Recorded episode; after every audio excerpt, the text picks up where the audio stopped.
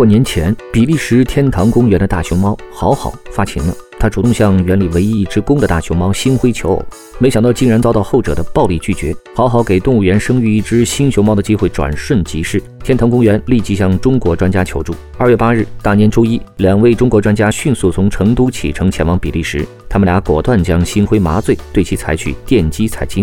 然后又对好好进行了人工受精，一切顺利，中比双方皆大欢喜。但是公熊猫星辉真是颜面尽失，再孔武有力也敌不过一针麻药和一通电击。看来想当丁克是不可能的了。这大过年的心情肯定是糟透了。麻醉总会有风险，不知那两位专家是不是也会像我们一样替星辉捏了一把汗，让星辉承担这样的风险，到底有什么意义呢？国际上的兽医誓言里说的，兽医要为保护动物的健康和福利，解除动物的苦痛而工作。这大年初一的千里迢迢去取经，是为了星辉的健康或者好好的福利吗？不过就是为了给人类多生一只大熊猫，至于吗？